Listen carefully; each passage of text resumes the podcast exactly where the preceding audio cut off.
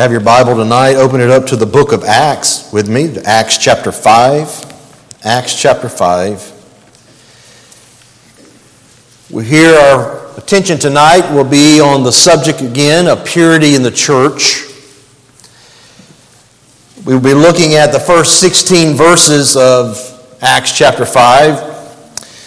If we were to look at the whole chapter, we would see from verse 17 down to the end of the chapter, we would see the, the thread of persecution that God used to strengthen the resolve of the disciples. That he used to actually grow the church, as we have talked extensively about that, and how God used persecution to help strengthen the church and spiritually, but also even grow the church numerically. But here tonight, I want us to look at these opening verses of Acts chapter 5 because it's here that we will see another type of threat that came against the church that God actually used as an opportunity to strengthen the church, to grow the church. Much as he did, as I said a moment ago, the threat of persecution that came against the church, that he uses the opportunity to strengthen the resolve of the faith of his disciples.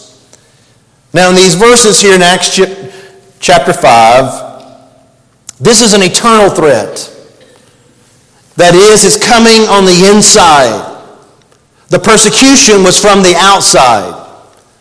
But this threat that is coming against the church is the threat against the purity of the church, and it's coming from the inside of the church.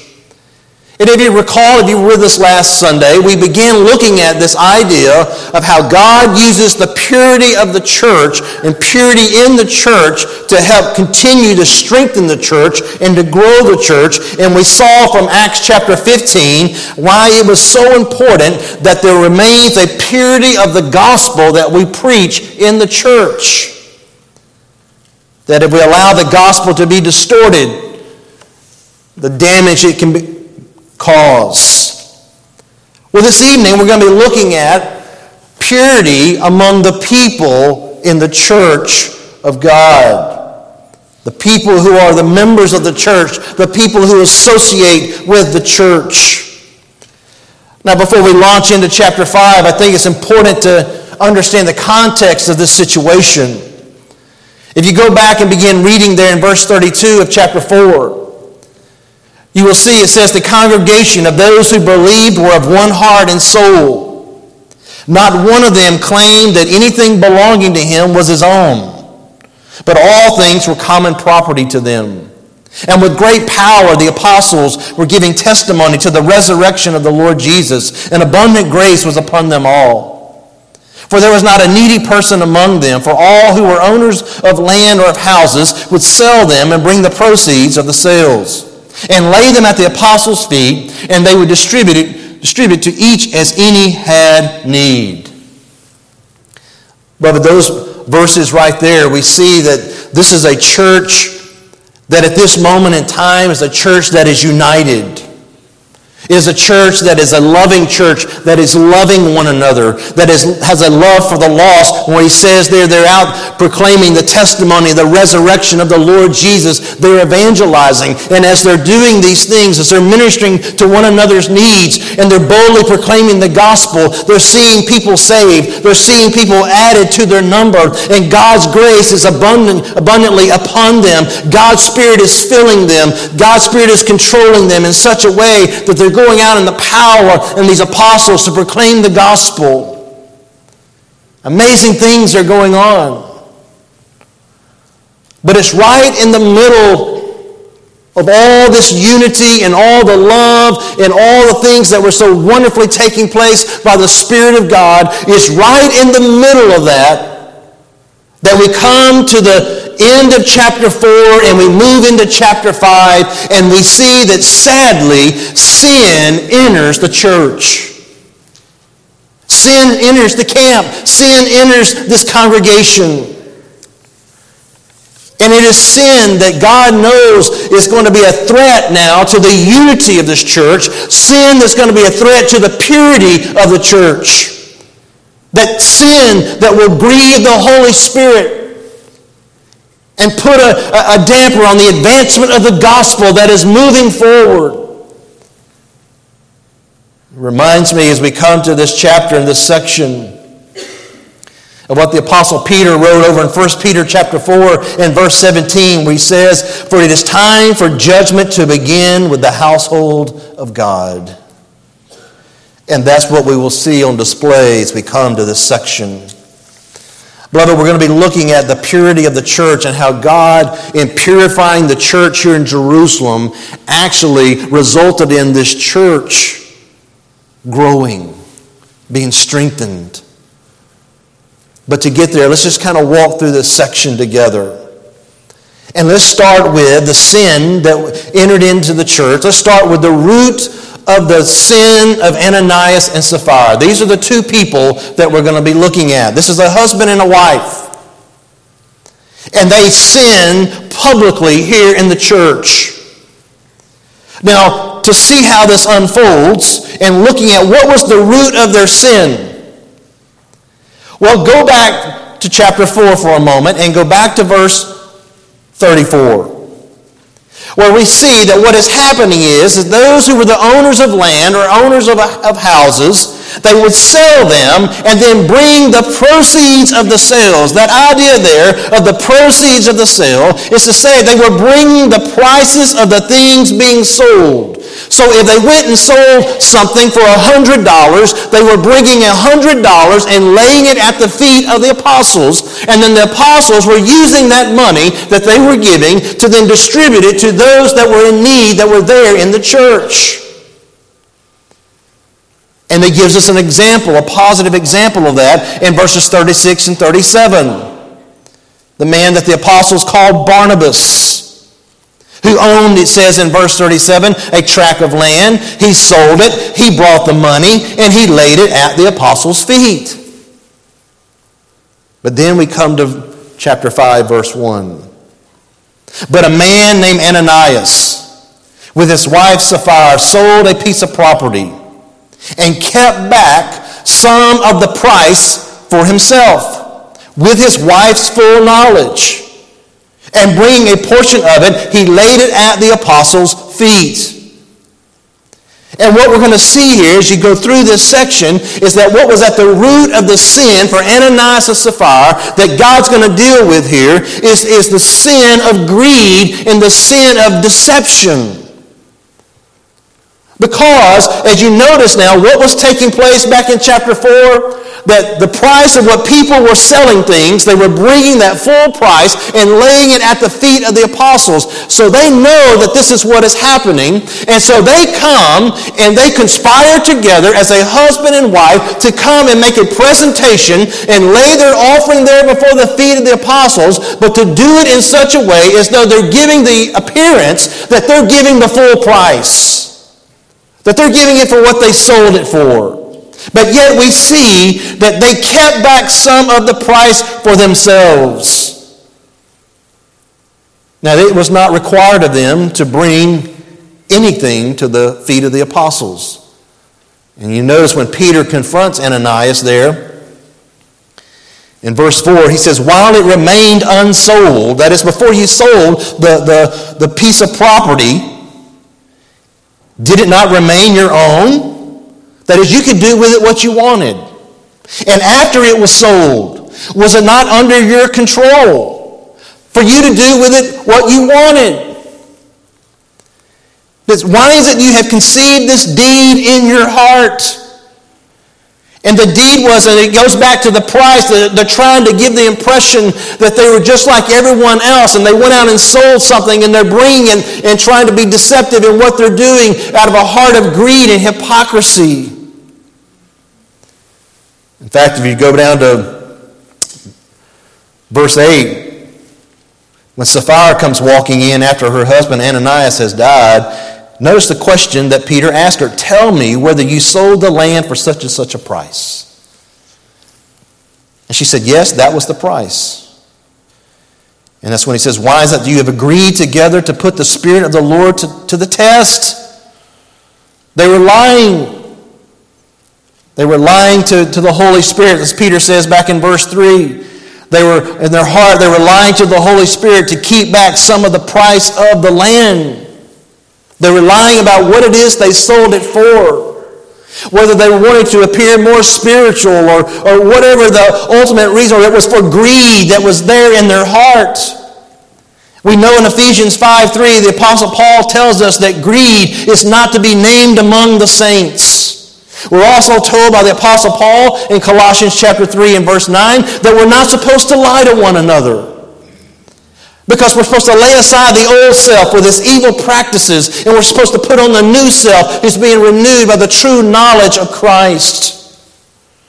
And both of these things are happening here greed and deception that is not supposed to be named among the people of God. So, this is the root of the sin of Ananias and Sapphira. But now, I want us to then quickly also look at the responsibility for the sin of Ananias and Sapphira.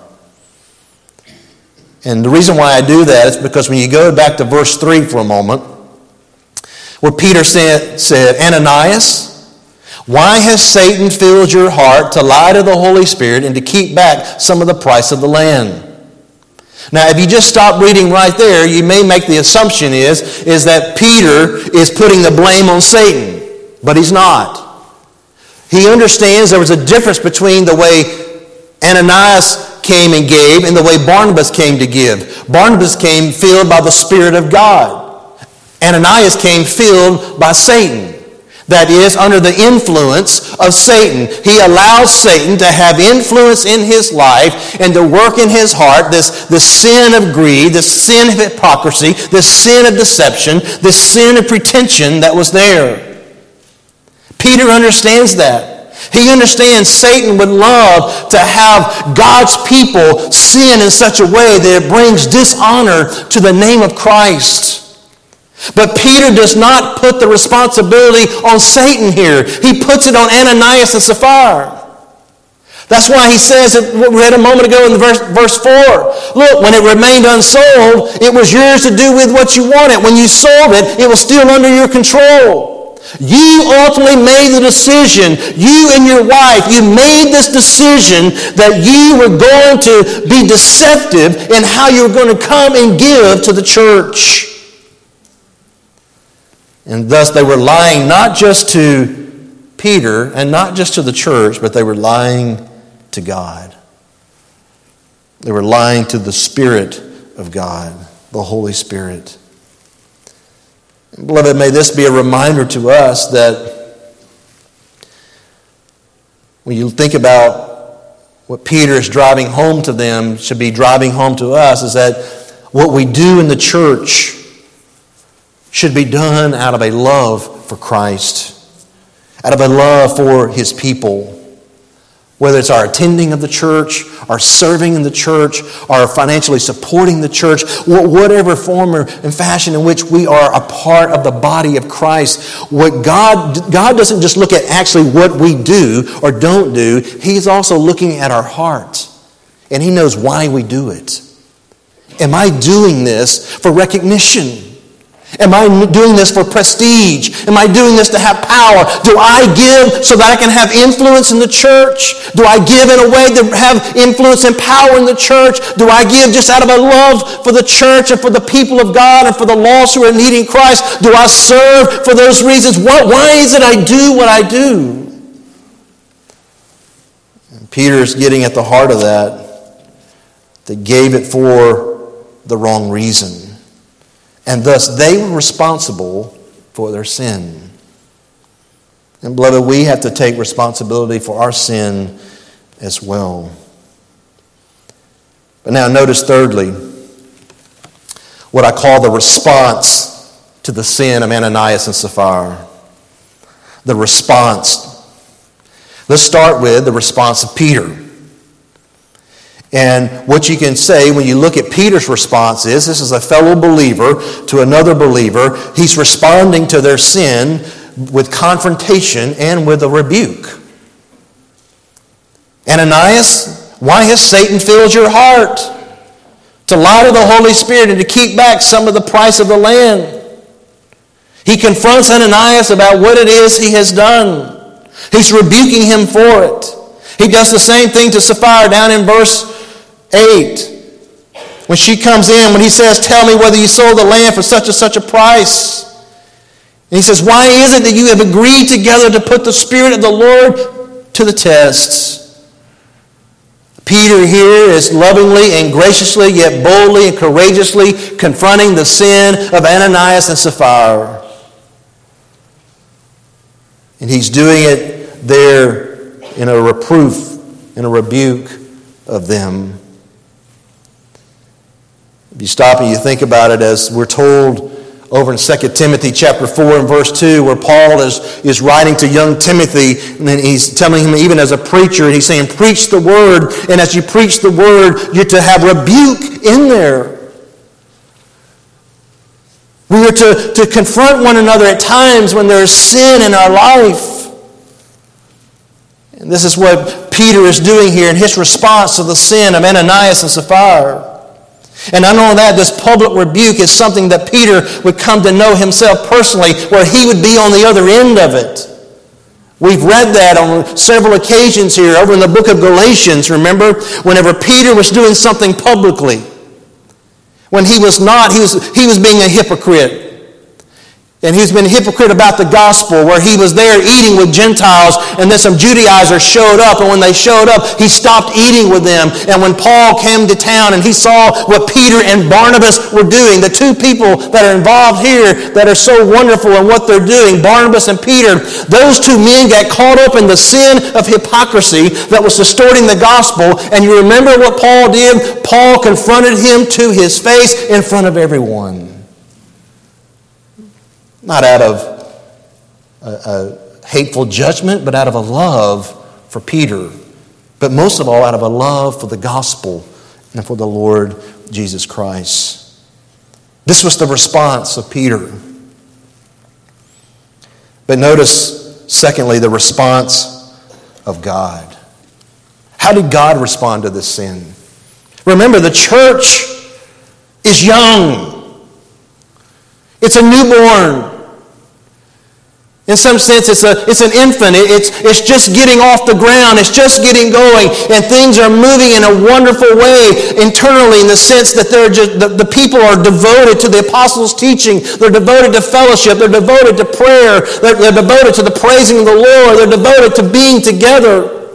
They have one heart and soul. They're ministering to one another. They're caring for one another. There are some wonderful, amazing things that are going on. They're proclaiming the gospel through the apostles. People are being saved. And then when this happens, beloved, God's response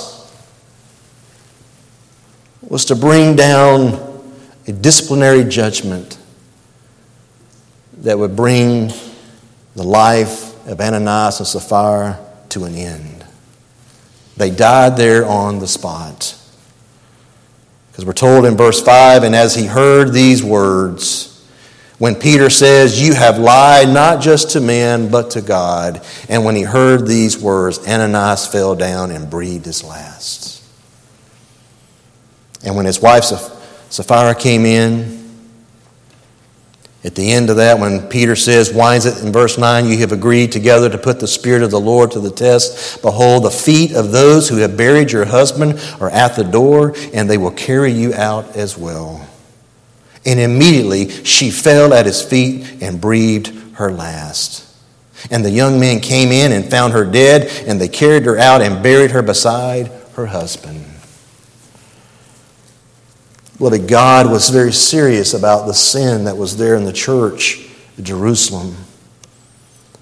And this was the sin of a judgment of death.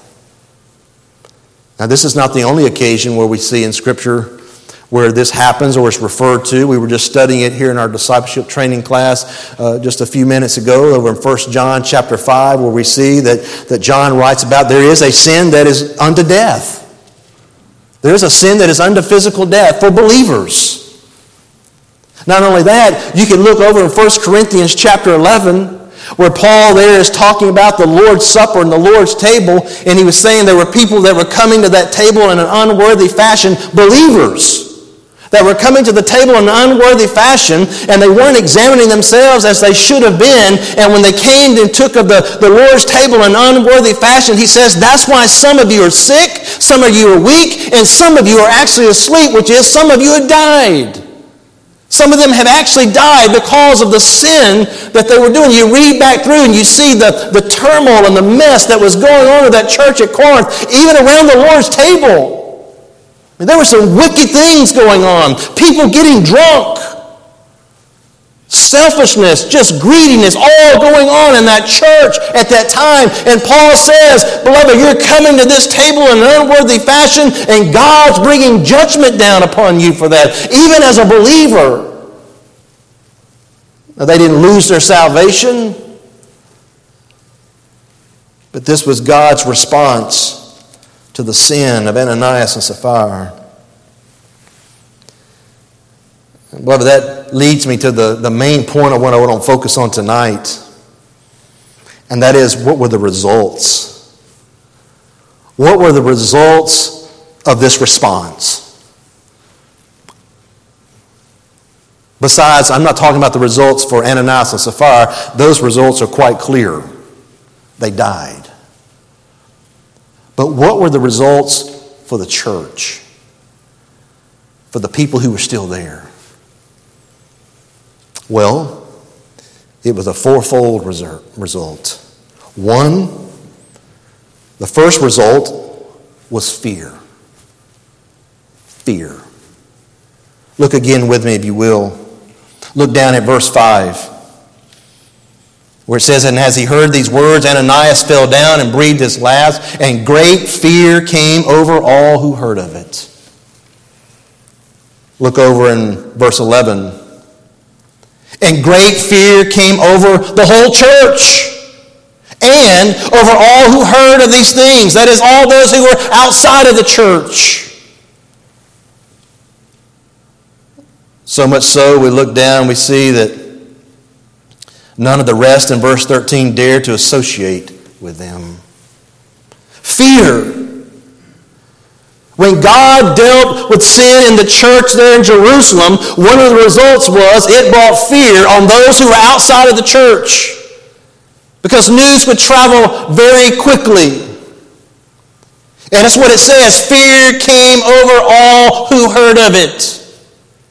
And in verse 11, all over all who heard of these things, making a distinction between those that were actually in the church. Fear came over all those who were on the outside of the church, and fear, it says, came over the whole church. What about you stop and you think about it in relationship to today? The marketing strategies that are put forward by so many of these church growth gurus, this would not be in their book. It would not be something that would be a user friendly church in that way. But one of the results was is it brought fear, a healthy fear, a reverence. Not just on those on the outside, but even those on, on the inside. When they're doing things that are damaging the testimony, the purity of the church. Can you imagine? Can you imagine being a part, a member of the church at Jerusalem, and word gets back to you at home? God killed Ananias and Sapphira. What for? They lied. What did they lie about? They lied about what they gave. They played the role of a hypocrite. Can you imagine hearing that and not getting down on your face before God and saying, Lord, examine my heart? Examine my heart. What, what sin is there? Getting with your, with your husband or your wife or with your family and sitting down and talking and just saying, Oh, show me, is there sin that's in my heart, sin that's in my life? There is a fear that would come over, not a fear of losing their salvation, but just a holy reverence and respect for God. If you recall, beloved, just for a moment, look over in 1 Timothy chapter 5. I want you to look over in 1 Timothy chapter 5. I want you to see how this all fits together.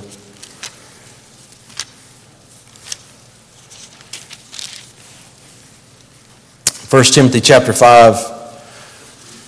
He's talking about the elders as the pastors, the, the leaders of the church. And he says in verse 19, Do not receive an accusation against an elder except on the basis of two or three witnesses. But those who continue in sin rebuke in the presence of all. Why? So that the rest also will be fearful. They'll be fearful. That's part of that. That's what God is doing this. He's wanting there to be a fear, a reverential fear that is there in the church among God's people that they take sin serious. They take holiness serious. So, one of the results that we see, and is a good result, is that it brought about a fear among the people. But secondly, when you go back to Acts chapter 5, it didn't just bring about a fear among the people, it also brought about more faithfulness among the people. Look again down in verse 12. They go right back to doing what it is they had been doing. At the hands of the apostles, many signs and wonders were taking place among the people, and they were all with one accord in Solomon's portico. You see, this brought about more faithfulness among the people. It didn't scare them off. They didn't run away from the church. For those that were the true believers that were there as a part of the whole church, yet, yes, it brought a fear and they had to examine their heart, but it also brought about a faithfulness to them where they were still of one heart and of one mind that were there, still serving, sharing, united together. United in their heart, united in their purpose, united in their love, just being faithful. There was faithfulness among the believers. Not a falling out, not a falling away. And this is the effect and the result of what God did to help continue their faithfulness to Him, their faithfulness to one another. So, beloved, when God responds with a disciplinary judgment upon Ananias and Sapphira, it led to fear and it led to a faithfulness. But thirdly, it also led to favor among the people. This is an interesting statement to me in verse 13. Look at verse 13. On one hand, it says, But none of the rest dared to associate with them. However, the people held them in high esteem. He's talking about the unbelievers. None of the rest dared to associate with them. And you can understand that. Fear has gripped their heart in that sense. But yet, they're holding the people there. The people held them in high esteem. Though they wouldn't associate with them, they did respect them. They did hold them in high regard. I'm sure everyone here tonight could probably stand up and share a testimony that you have had someone say, or you just heard someone say before, that I will, I will not go to be a part of the church because the church is just filled with a bunch of hypocrites. Because the church really sounds and looks and lives just like everybody else. And I don't see any point in it. I don't see the reason for it. And they have little respect at times for the church and they don't hold the church and the people of God in high regard. Now, I understand that that's really no excuse on their part, but we have given them that excuse. Too many churches have given them that excuse because we haven't dealt with sin. And we are making ourselves look like hypocrites when we do that.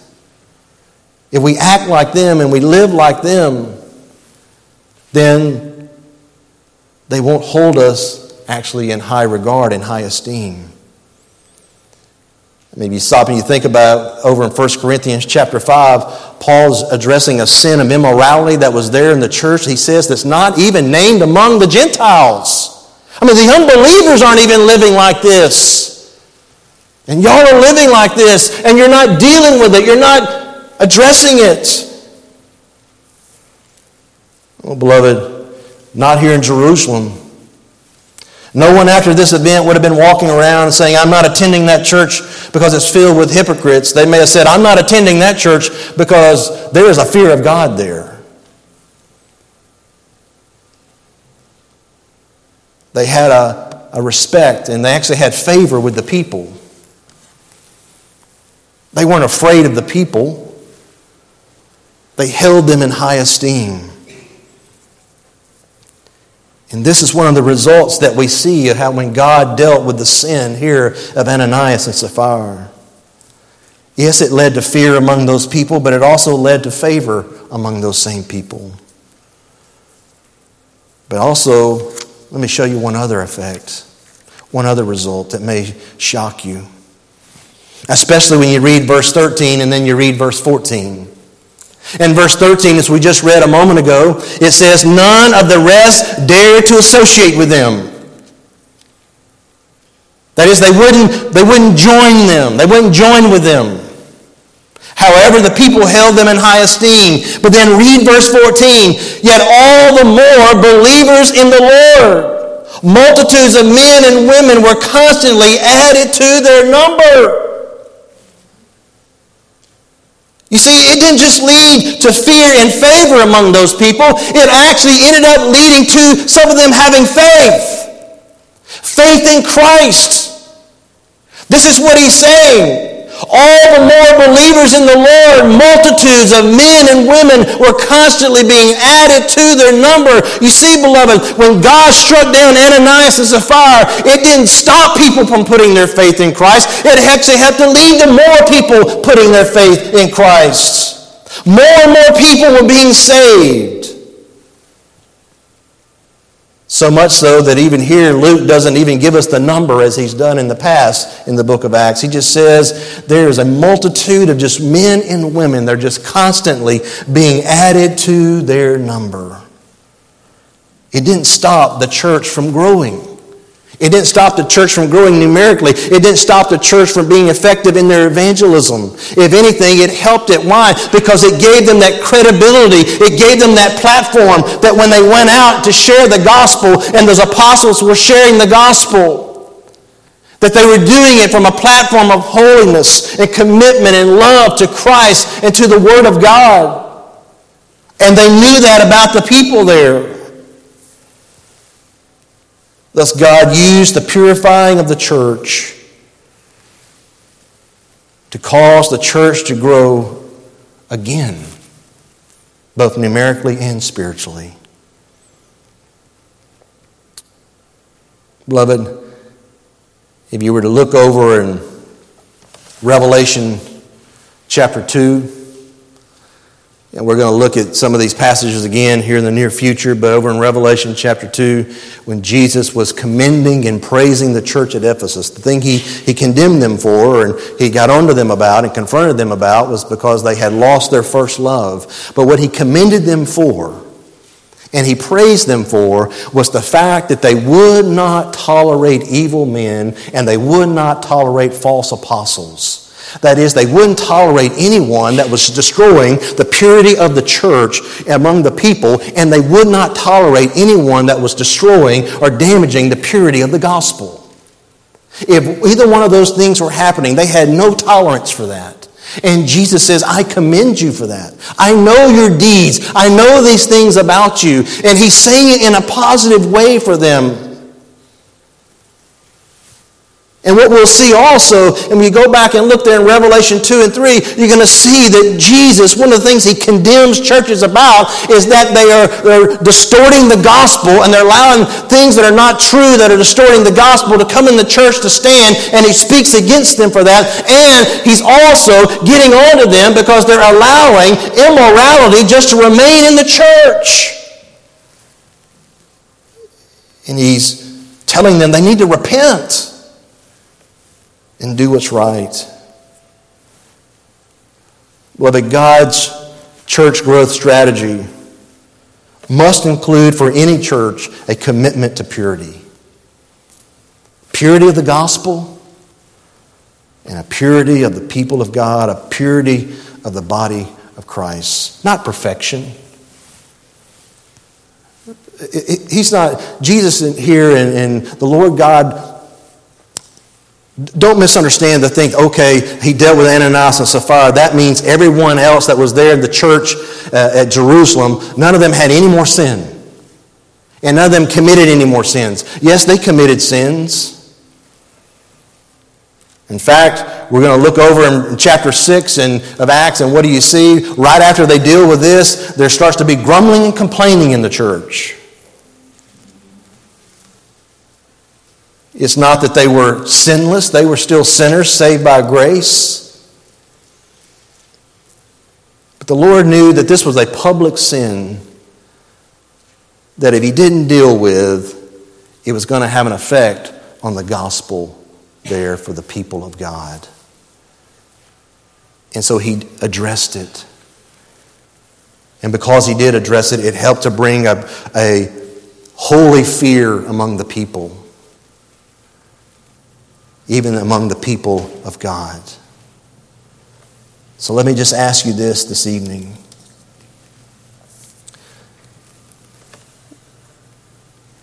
Do you have this commitment? Do you have this conviction in your heart that says, Lord, we want to follow your word. We want to follow what your word says, what it's teaching. We want to look and see what it has to say about purity in the church, purity in our heart, purity in our own life.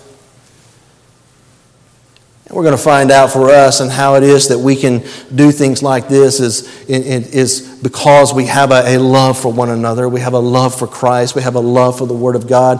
That's why, beloved, if you go back, if you think back to the, the first things I shared with you when I came here, is I did a series on love, and that love started with a love for Christ, and a love for His Word, and a love for one another. You see, because that's what this is all based off of. This is all based off of love. I have such a love for Jesus. I have such a love for the Word of God. I have a, such a love for God's people. God didn't do this to Ananias and Sapphira out of hatred. He even did that out of love for them and out of a love for his people, out of a love for his word, out of a love for his son. So, this is the example that we see here before us. Just as we have seen in these other occasions where the Lord used persecution to grow the church. We see now he used purity to grow the church. We can't control the persecution that may come our way. And we can't control when God wants to purify his church, as we see here in Ananias and Sapphira, or we read about over in 1 Corinthians chapter 11. No one here, none of us can control that. We can't control when God chooses to intervene and bring about judgment in that way. But we can have a commitment, as we talked about, to being faithful when it comes to persecution, and we can have a commitment when we talk about when it comes to the purity in the church. Just being faithful to our Lord. Well, I want to stop there for tonight.